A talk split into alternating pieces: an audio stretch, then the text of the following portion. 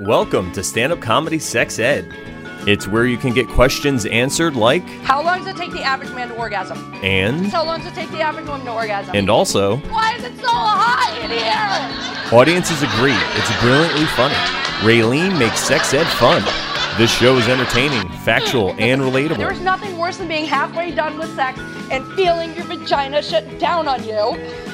You've got to see Stand Up Comedy Sex Ed. I am ready to go do that comedy show. Hey, everybody, welcome to season two of the Stand Up Comedy Sex Ed podcast, hosted by Raylene Taskoski and some other guest. And today we have a repeat guest, um, Lindsay Walden, our sex therapist. And I wanted to have her back because we ended our last show where I asked all the random questions. And I said, When did you lose your virginity? And Lindsay said, What'd you say? well, it's a little complicated. And first, let me just say thank you for having me back. I really loved getting to be on last time. And just, you know, sometimes you interact with people and you're on a wavelength and you're like, man, let's just do this again. So thank you. I really do appreciate it. And I um I also love that the number of people that, you know, I've been on their podcast or their shows now that refer to me as their sex therapist or our sex therapist. I kind of love that. Like maybe I should get business cards that say it, but I digress. So that being said, um, yeah, so I I definitely do not shy away from talking about my story, but I also knew as you were asking the questions, I didn't want to be inauthentic and insincere because it's very easy to find this information as I've been so public about it. But I also was like, oh man, this this might make for an awkward way to end this whole thing. um, so I, I liked what you were saying before we got started that you know maybe thinking more of it through the terms of like a sexual debut versus losing your virginity because you know even in my career as a sex therapist the number of people that I've worked with that don't really like their loss of virginity story, you know, or that don't really feel like it was, you know, a great experience for them is actually pretty large. So I think there is something to be said for maybe looking at it more through, well, when did I choose to really join the sexual world in, you know, an authentic way? I kind I kind of like that reframing. Yeah. Um, but for anybody that didn't hear, part of what happened is that so when I was um, 18, I had a, a abusive relationship that had been going on for a few years, and I had always been very um, clear that I was not interested in being, you know, sexual in that relationship. It was not like it was a surprise or a secret. It was definitely something I was vocal about and ultimately experienced a situation where, you know, it, I was I was sort of, you know, abused and assaulted against my will, which I guess that would be the definition of assault. And Yep. so it was very difficult for me for a lot of years to really call what that was and to be really confused about, well, I don't want that to be how I like lost my virginity or how I like entered into the sexual world. And, you know, working with a lot of really skilled therapists over the years was able to really reframe that from less of feeling like a victim.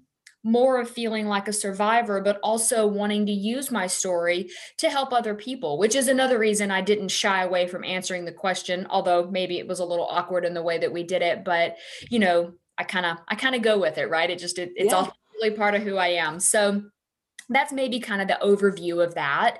And, you know, what I have discovered is that there are a lot of people that share a similar experience where maybe they weren't, you know, clear that, you know, because I didn't you know say yes absolutely this is what i want that that is not okay you know and that there is a certain amount of just consent matters and you know not going along with things and that's part of why i love that you're doing this whole show because I think there needs to be more sex education. I think there needs to be more understanding because I know even in my case, I I didn't know what to call what had happened. I didn't have the words to put around it. I knew it didn't feel right. I knew it was painful. I knew I was very, you know, um just looking back now was experiencing experiencing symptoms of depression and PTSD and all sorts of things that I had no concept of. And I also didn't know how to get away from the abusive situation. It took a good 6 months after that point for me to really you know kind of develop the courage and the ability to see it for what it was and to completely you know disengage from that situation and then you know spend a number of years and still sometimes get triggered you know as to what all of that happened and what it means and all of that. I was thinking this is a good time to bring up. I had a um well there's two things if you've listened to my podcast before you know that i had my first orgasm at the age of, age of four and i had many orgasms after that but it was because i was being inappropriately rubbed upon by male relatives who I Mhm. don't think we're old enough to understand actual sex or actual penetration, which is why Mhm. it, the assault wasn't more. You know, I was never penetrated. And because I was having orgasms, I have trouble Mhm. saying that I was abused, Mhm. right? Or or molested. Um, Yeah. I also having gone through therapy for this, I never blamed them because in my mind they were children. They were Yeah. they were not adults. They were children who were exploring, and you know, so when and then when similar when I had to go through th- therapy for similar issues, and the, and the doctor said to me, you know, how come you can forgive what happened to you, Mhm. but you can't forgive yourself for the things that you did and and Mm-hmm. i was stuck in the hole because i knew better because i knew better because i knew better and he's like they knew better they knew better they knew better Mhm. um but i know a lot of people uh, especially young men who are assaulted if they have an orgasm they have tr- trouble ign- trouble saying it must be my fault i should not have enjoyed it there's something wrong with me because i enjoyed it Right. and because you're a sex therapist i can bring that up with you or i wouldn't bring that up with just like a regular person Sure, if that's fairly common. Mm-hmm. Oh, it is. It, it's it's almost like they, you know, and it's not just true of men. You know, I mean, yes, I hear it maybe more from men in some regards because I think there's a lot more stigmatized, you know, views of like male abuse, which is unfortunate because it's just as valid and just as damaging and all of the things, you know.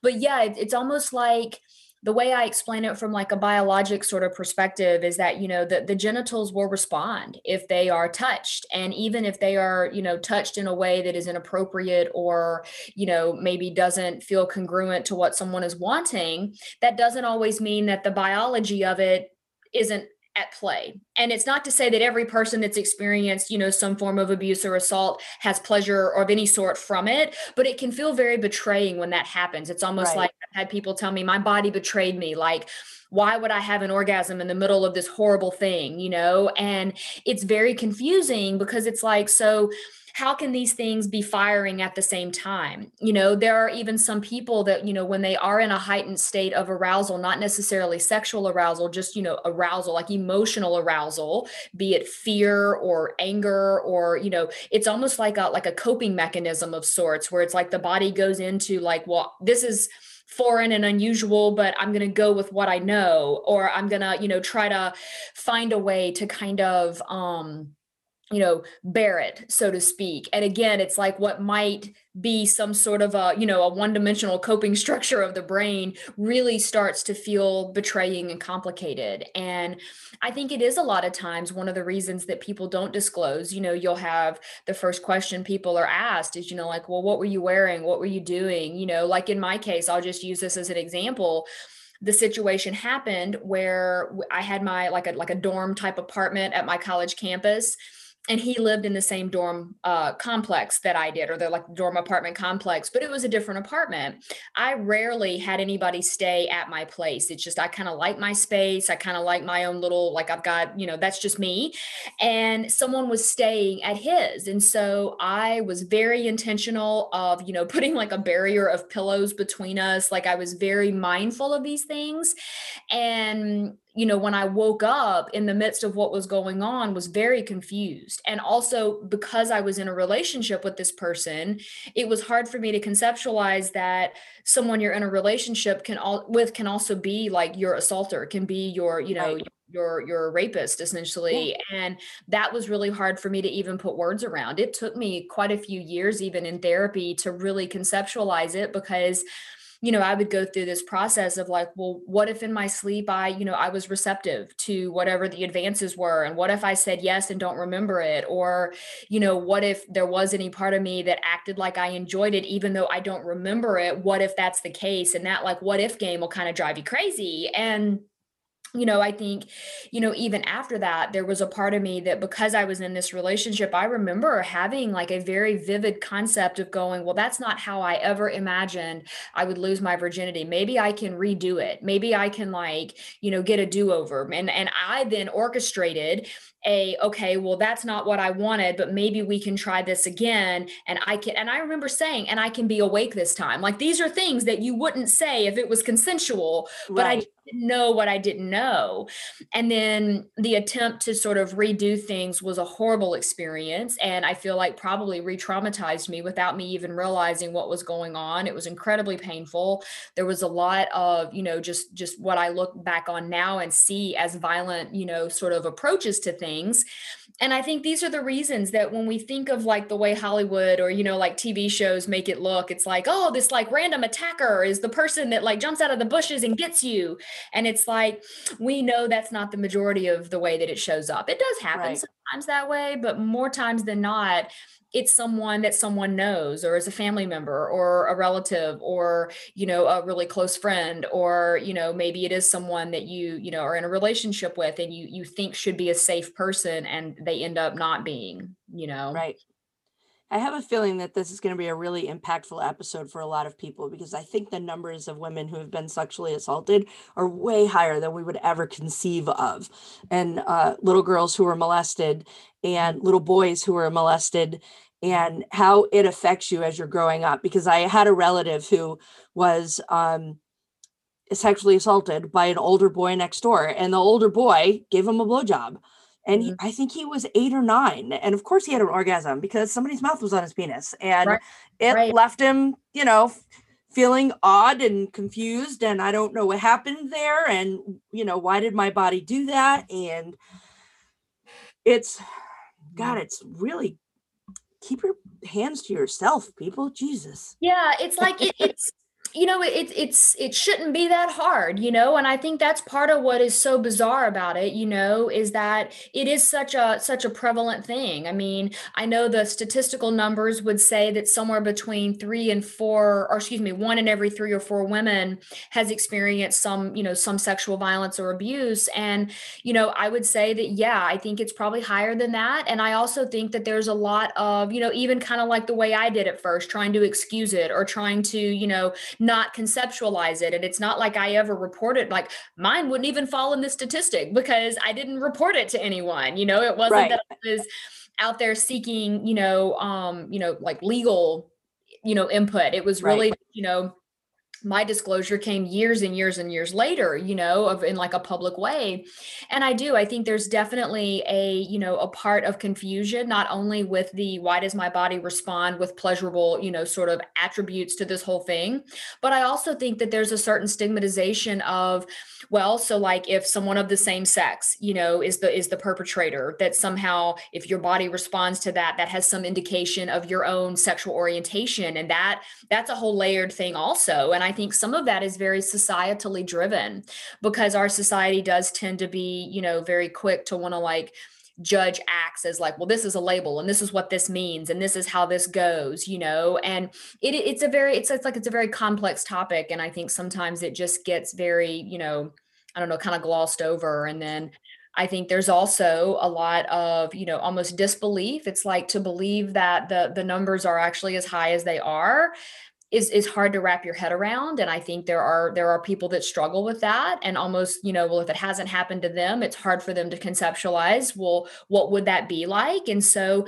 i think a lot of the education piece of it too is just trying to make it a safe environment for us to share information. You know one of the things i try to tell people especially those that have had maybe experiences younger in childhood and they don't have a, like a full you know memory of everything or they maybe they just have like a like a body memory memory or they seem to have a reaction to certain things that you know we don't want to be overreactionary but we also want to make sure that we're honoring those things. And so if someone says to me you know, I think something happened, but I can't remember. Does that count? Then, yeah, the word is absolutely it counts because if you have a feeling of something, we want to honor that feeling. If we dig into it and we're able to sort of get some answers as to what it was, okay, great. But we don't have to have that to heal. We don't have to have that to make progress. We don't have to have that to even validate that how you feel is off, it, you know, is is okay. You know, it's okay to say this is what happened, you know.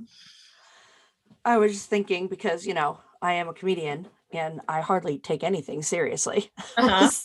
like, um, you know, having, if you have an orgasm and you're a guy and a guy gave you the orgasm, that doesn't make you gay, Right. right? We all know that, but uh, guys for some reason can't get their heads around it. Uh, and, and then I was just thinking of like American Pie. Like, Mhm. if you put your penis in a pie and had an orgasm, that doesn't mean you're a fruitarian.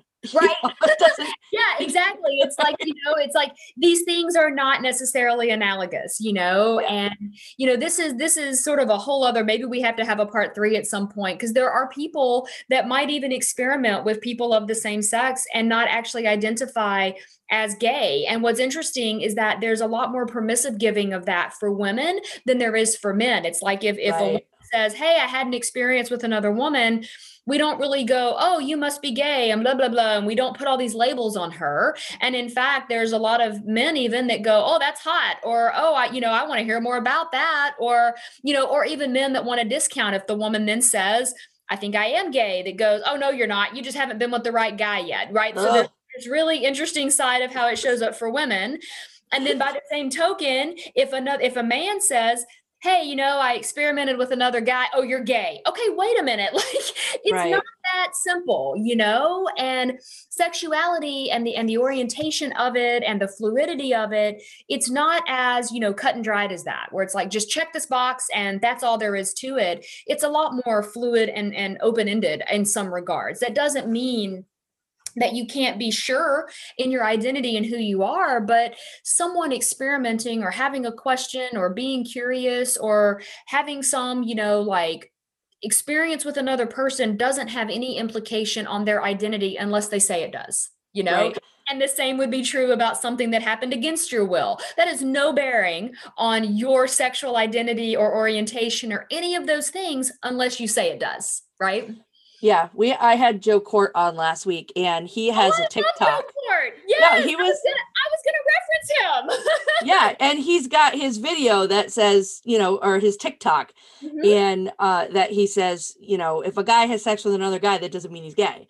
Yep. And of course the, the the internet world is taking it by storm and you Yep. know, the comments are duetting re- him and making all of these comments of how he's wrong and you know good for him for putting himself out there when you know that's hard to it's hard to be on the front lines of that but he's written so extensively on this topic and Yep. you know, books and published and all sorts of things that it's like you know he really is an expert in in that exact area and I think sometimes when people get bristled by that, you know, they they tend to um it's like they react to it, right? They Yeah. they they, just- they get real really reactionary, and you know, and I love the fact that he just he'll put it out there and he gets a lot of you know heat for it, but that doesn't stop him. And I'm like, good for you, dude. Like that's awesome, you know. And yeah, hmm when such people get super crazy like that, I say things like, Methinks thou dost protest too much. kinda, yeah, kinda. Or you know, it's just like, how does someone else's sexual identity affect you? You know, it's like Does that make you horny, baby? Right. It's like if, if if you decide you want to go have sex with six different people and that's your relationship structure, how does that affect anyone else? Right. If the people that you're interacting with are good with it and you have you know confidence that this is what you want to do and you're not doing it under duress of any sort then i don't see how that has any impact on someone else you know the same is true of people that do identify you know non-heteronormatively right where it's like how does you know someone else's gay marriage affect you or how does you know someone's sexual identity affect your life and if it if it really truly did then maybe i would entertain understanding it but it really doesn't you know Really doesn't. and and that is What that that very- guy's looking at me in the bath? You know, when at the hmm. at the gym. What if he is?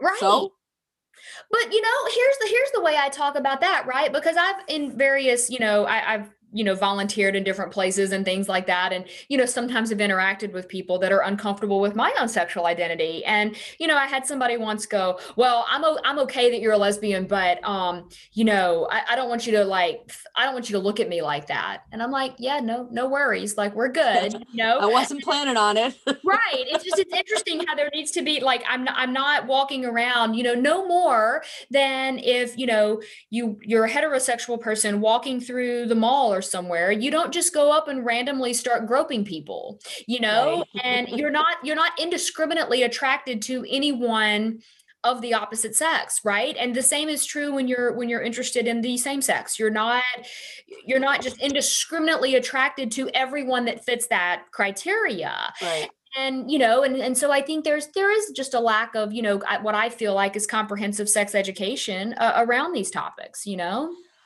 I think it's adorable when lesbians flirt with me because I'm very clearly heterosexual, but and just like, oh, you think I'm cute?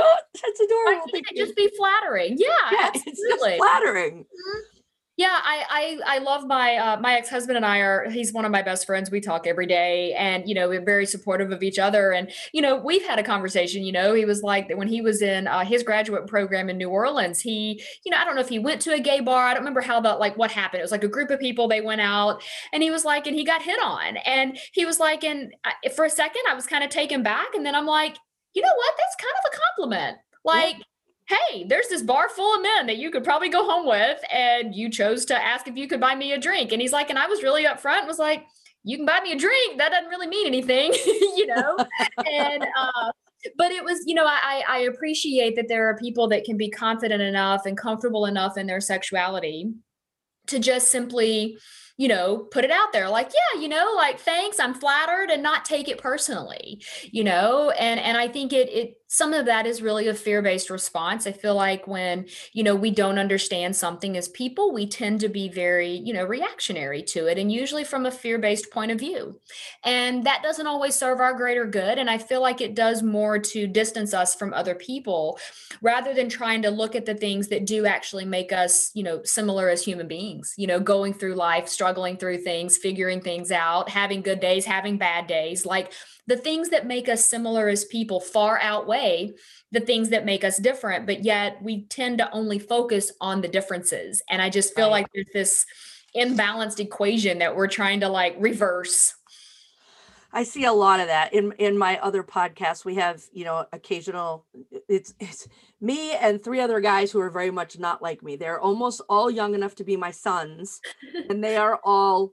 uh I mean, I don't want to be mean, but they're like far liberal left people, and I am an oddly centrist born again Christian Republican, right? okay there you go yeah certainly far more centered than most people because of what I do and the amount of people that I hang out with and the, Yeah. you know, whatever. But sometimes we'll have these conversations and I'll just be like, let's talk about the stuff we agree on now. Like, Yeah. can we Yeah. stop talking about politics? That would be great.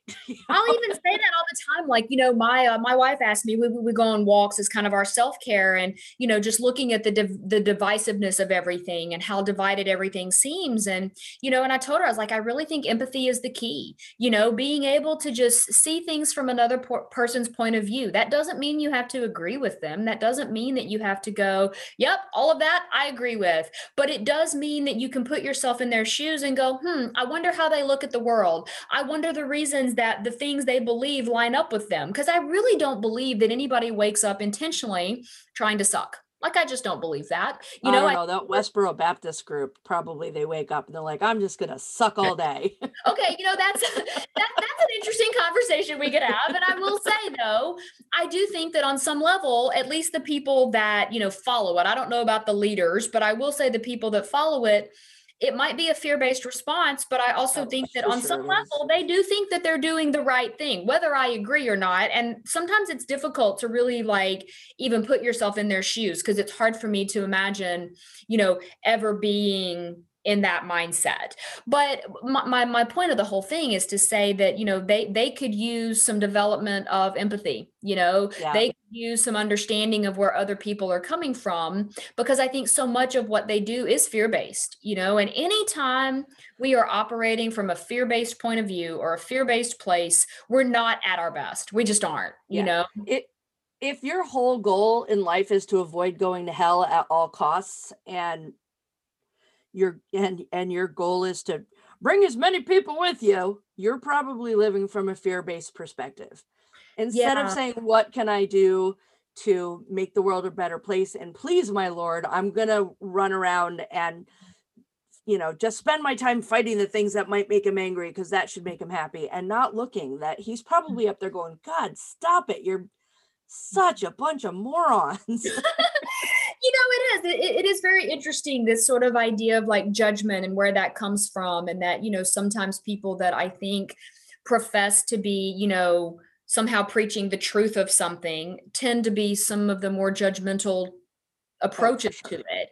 And you know and, and i feel like you know my my practice over the years has really run the gamut because i i do have a very kind of open-minded approach. I have had people that are completely opposite on a political spectrum than me. I've even had people walk in my office and say i hate gay people. That doesn't mean i'm going to then disclose to them who i am as a person in my personal life but i also don't hate them for feeling that way. And i really want to get curious about what's the thing beneath the thing? Can we tap into that? Can we you know go to a deeper level and, and really understand it. And you know I, I read a quote that said sometimes it sucks being a therapist because you understand everyone's reason for doing everything. And I really understand that on some level because there is that part of me that's like, even if I want to be upset with people for things, it's not that I can't be, but I do find it to be a bit of a struggle sometimes because I do see at least where they're coming from. Even if I think they're very misguided and potentially missing the mark, it's like, oh, you're so close, but then you like diverged and went like this really weird path. So can we like come back to the, the road and kind of talk it over? You know, that's my whole thing. I want to, I want to help Was everyone. there a turtle in the road that you were trying to avoid and you just wound up over there? How did that happen? yes, it's like it is. It's interesting. Sometimes I'll be having a conversation. I'm like, wow, we were so close to that like level of breakthrough. And then we like turned somehow. Let's come back to the breakthrough point. We can do this. We got this, you know? Yeah. It, it, it's it's a process sometimes. Yeah. So I had a conversation with a woman not too long ago, and she said something that I had never heard before. Mhm. And I'm I'm guessing we kind of touched on it a little bit. She said um, she and her ex, uh, she said when when she and her ex broke up and they had a conversation, and she goes, "Well, we didn't get along on a lot of things, but at least we had great sex together." Hmm. And then she went. I don't know if she went through therapy, if we read something on the internet, and and she said, and later on, I realized that we did not have a great like love sex life. He was always forcing orgasms on me, Hmm. and that felt like a strange statement. And I think I know where it comes from, but can you shed any light on that? Man, I mean, yes, maybe, maybe not to this specific situation because I feel like there's some details I need, but I, I will say that I think sometimes if there is, you know, let's say like sexual skill or sexual chemistry of sorts, that it can be used as a weapon. It can be used as like a like a like a toxic bargaining chip almost, where it's like, you know, that idea of like, oh, we may fight hard, but then we make up hard kind of idea, or, you know, I I may be a horrible partner in all of these ways, but because I'm skilled in this one area, I can kind of confuse your brain with it. Like I'll, you know, I might suck all day long, but then, hey, you want to go to bed together? I'll give you a great orgasm. And then it confuses things a bit because it's like we've got one area that seems like it's functioning really well. Even before you said that piece of it, when you were like, yeah, they had a great sex life, but not a great relationship, my thought went, yeah, then their sex life is probably not as great as they might be thinking it is. Because I think they're contingent on the other. You know, there can be people that just have almost like emotionless sexual interaction that's not about intimacy so that is possible but usually in a in a long-term committed situation if the relationship is not strong and healthy the sexual element's not going to be either. And so that's one of the things people say all the time like oh what do you do as a sex therapist? And really for me it is trying to get people to talk about the sexual aspects of things that they like and don't like but in a bigger context of what works for the relationship. So my my shedding of light on that would be that that doesn't sound healthy you know and i don't know that it does or doesn't fall under the the heading of like abuse or assault because if there is consent for it then i think you know that's a little different but you know there can be coercion you know there can be Yep. sort of a you know a toxic element of you know using sex as a weapon in a coercive way to sort of you know oh you didn't do the laundry but you know you gave me a good orgasm so i mean like okay how do i you like and then you bring it up and you're like you didn't do the laundry yeah but i you know we had great sex like it's you know it's maybe not quite that simple but it can definitely start to be used as like a bargaining token of sorts I am much better at doing the laundry. Let me just tell you that. yeah it, it, it is. It's like you know there's um there's also you know so i've done some study actually under joe kort. I've done some courses that he's like a long time ago in my training and you know learned a lot from him. There's another lady named uh, tammy nelson that she and joe have teamed up on things in the past. I did some trainings under her and she's written a book. I believe it's called getting the sex you want. It's sort of a play on the getting the love you want idea. And one of the things she talks about is you know if you if you want to have like a good sexual encounter and a long-term relationship relationship on a Saturday, maybe on Monday you, you know, have a good conversation about your day and check in with how the week's going. Maybe on Tuesday you do a chore for the other one and kind of, you know, hey can i you know make you dinner? Can i do the laundry today for you so you don't have to? You know then on wednesday maybe you talk about possibly being together on saturday. And then, you know she kind of goes through this whole thing where it's not about in long-term commitment just you know okay well let's just go have sex. It's like there's more to it than that mm-hmm. especially to keep that you know that that emotional connection alive and to not feel like it is just sort of like checking a box of like okay well we did sex today and great. You know it's like there, there's more to it than that I remember um, reading an article or, or something a, a really long time ago, and it said the amount of time between when you ask somebody to do something and when you do it tells them how much you love them. But it was something along the lines, and, and it wasn't like, can I'm trying to remember exactly how it was, but I remember so my our youngest daughter, um, her, she has four of the five love languages, 25%, and 0% physical touch. Like, oh, wow. She does okay. not like to be touched or hugged. So, of course, I hug her and touch her all of the time. like, and I'm like, no, a good hug is 20 seconds. Suck it up, better cup. You know? Right, right. I hear you. I hear you. Okay. But the but the other ones, literally, it's 25%. And I re- I don't remember. God, I wish I would think of these things ahead of time and research them but it was along the lines if we're sitting there watching TV and if we're all sitting there watching TV and any of us say, Can you get me a glass of water? Any of us will stand up and go get it. Oh, funny. Okay. You know, mm-hmm. it's just that mm-hmm. it's it's not a thing. I remember one day I was sitting at my husband were watching TV and I said, Hey, while you're up, could you fill up my water? And he looks at me and he goes, I'm not up. and then he gets up and goes and gets me a glass of water. Yeah, no, I get it. I, I think, you know, knowing the love languages is a piece of this whole thing. I, I do. I'm glad you brought that up. I, I, I think it's it's a huge piece of knowing like how to best communicate you know your needs as well as how to show your love for others. And it is interesting too that not everyone gives and receives in the same way. Right. like i tend to be very much a gift giver but when it comes to receiving gifts i'm not always great with it. It's not that i don't like them. It's not that i don't appreciate them or the thought that goes into them.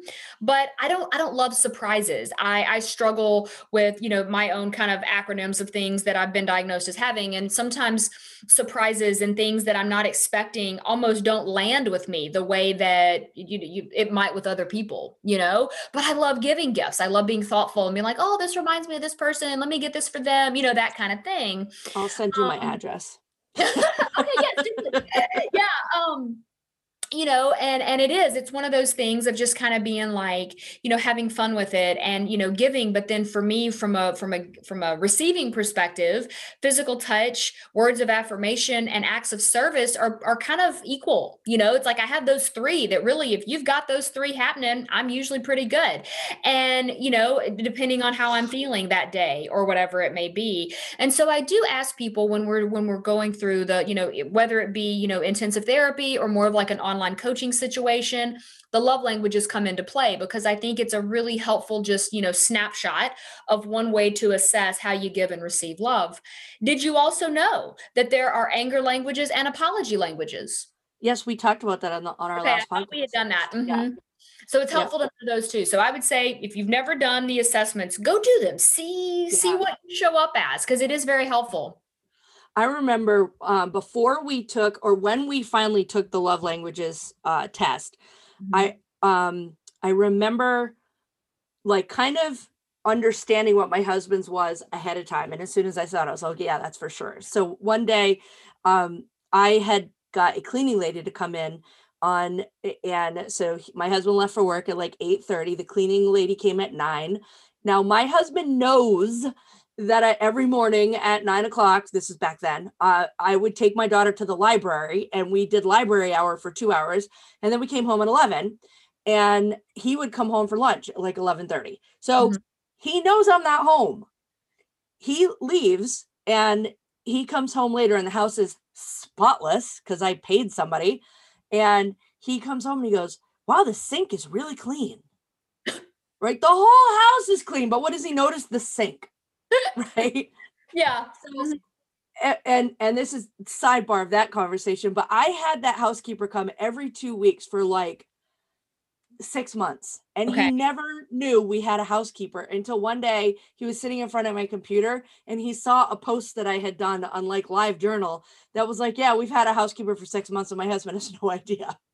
That is so funny. It is. It's like, you know, um, there was a TikTok actually, you know, it, it, the TikTok community is kind of fun to talk about mental health things and then also to just kind of watch, you know, people watch, so to speak. And there was a funny one that went viral of a lady that was basically going through like what it was like to be in quarantine with her husband. And the funny one that she talked about was that she was cleaning the microwave and she had some kind of like a concoction of like, you know, essential oils in like a in like a, a bowl that she would warm up and it would kind of like get all the grud, you know, mm-hmm. like to kind of okay, and then she'd clean it off.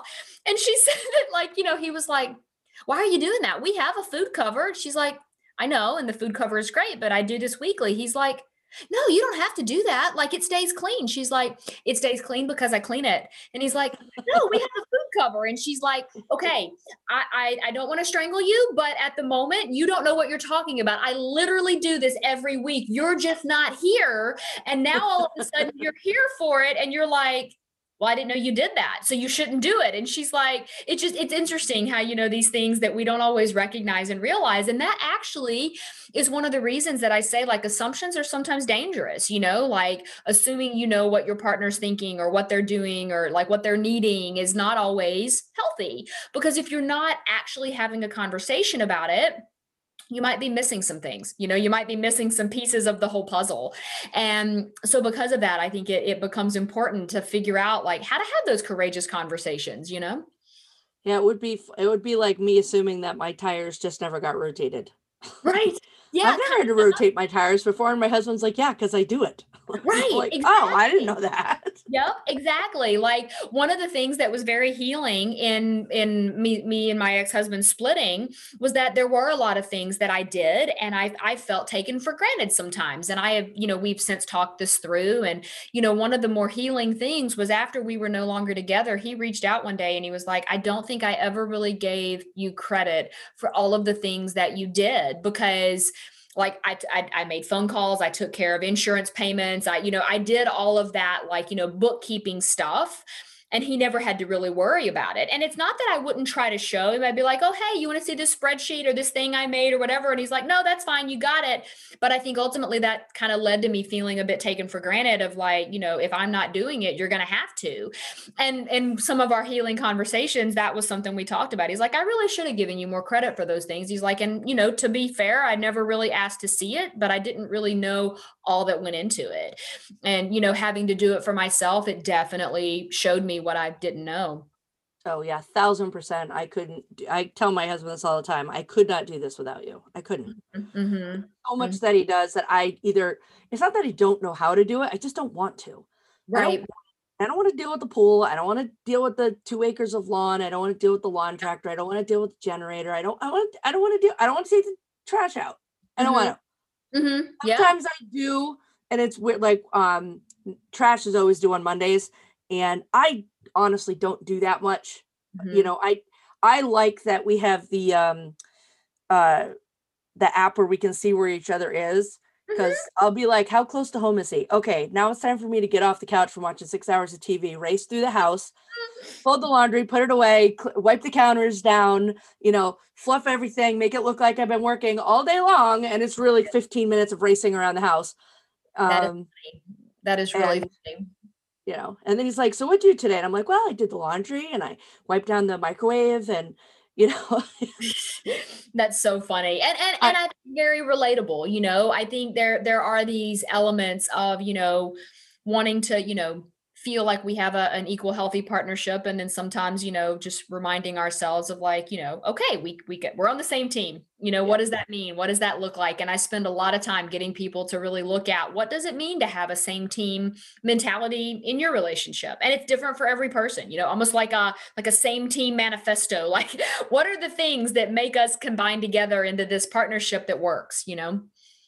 I like um now see i have problems because I think my husband could have done better. Like he just he mm. could have gotten a, a classier, nicer mm. woman who was willing to hold down a job. Like he could have done so much better. But my friends say you don't see the way he looks at you. Yep, I was going to say. So this sounds like some part of your own mindset. I'm not yeah. trying to therapy you, but you know that is maybe not seeing your worth through his eyes. You're seeing them through yours, and that's right. that's sometimes tough. You know.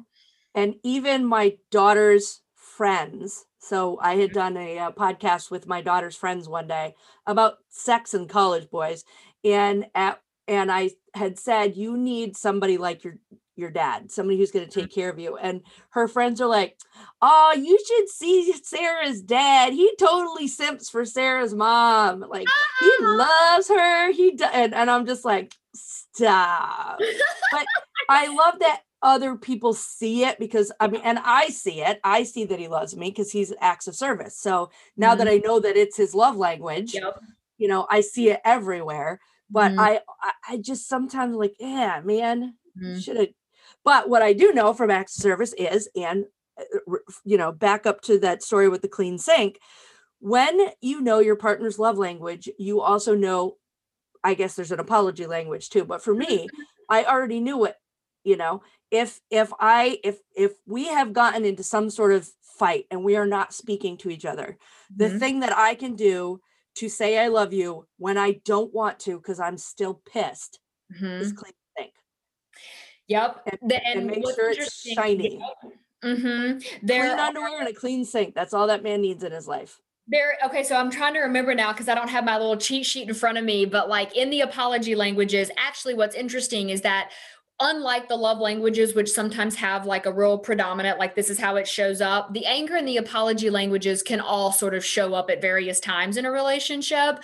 But the the idea of you know anchoring the the the, the wrongdoing so to speak with a love language action is part of the, the apology languages. It's like okay how do i now give to my partner in a way that helps them sort of re or like kind of like reestablish that yes i do love them i know what their love language is and here's what i'm going to do to sort of make them feel that right mm-hmm. so it's usually when i'm mad at him well usually when mm-hmm. usually mm-hmm. we're mad at each other at the same time there's not a lot of times that you know mm-hmm. but uh, it's funny because it's um literally towels underwear and a clean sink is all that man needs to be happy and mm-hmm. one day we were have you guys have you ever seen uh big hero six no. Oh, such it's like one of the best Disney movies ever. Okay, Pixar Disney movies. Okay, I have Disney Plus now, so I'm gonna have to watch it. Uh, watch it. I've I watched it literally four times in one weekend because I saw it by myself, and I was like, "Oh my god, this is so good!" And I said to my husband, "You have to watch this movie with me." And so then we watched it together, and then one of our kids came home, and I'm like, "You have to watch this movie." That's awesome. Okay, okay, awesome, awesome. One spot, and it's uh TJ TJ Miller. Do you know who that is? The comedian. Yeah, I think I, I think he's also I the guy. He's also the voice of the mucus in the Mucinex commercial. Yes, but, yes, yes. Okay. Mm-hmm. So he's in this character. There's one spot, and he talks about his underwear, and and he, you know, he only washes them every four days. He goes, I wear them uh, front side, then back side, then inside, then outside. You know, it's like, oh or, or then I flip them around, whatever. So I was going down to visit my daughter after my first grandson was born, mm-hmm. and you know, I'd gotten everything ready for me and I, you know, got in the car and I'm driving and I'm like two hours away. And he's, my husband texts me and he says, There's no clean towels. And of course, I overreact to that in a major way. I'm like, What the fuck? You're a grown man. I had all this shit to do. That. Like, I literally just mm-hmm. blew up at him. It was mm-hmm. completely inappropriate. Right. And then, you know, we, he calls me 72 times during the call it during the drive because that's what he does. What are you doing? How are you? Don't get in an accident. I love you. Like and then I get to where I'm going and I realize that I had blown up and I was an asshole. And Mm. I wrote to him and I said, I am sorry about the towels. Mhm. I just didn't think about it. I was busy packing and I am really sorry that I left without towels. And he said, Nah, it's no big deal. I'll just do front side, inside, back side.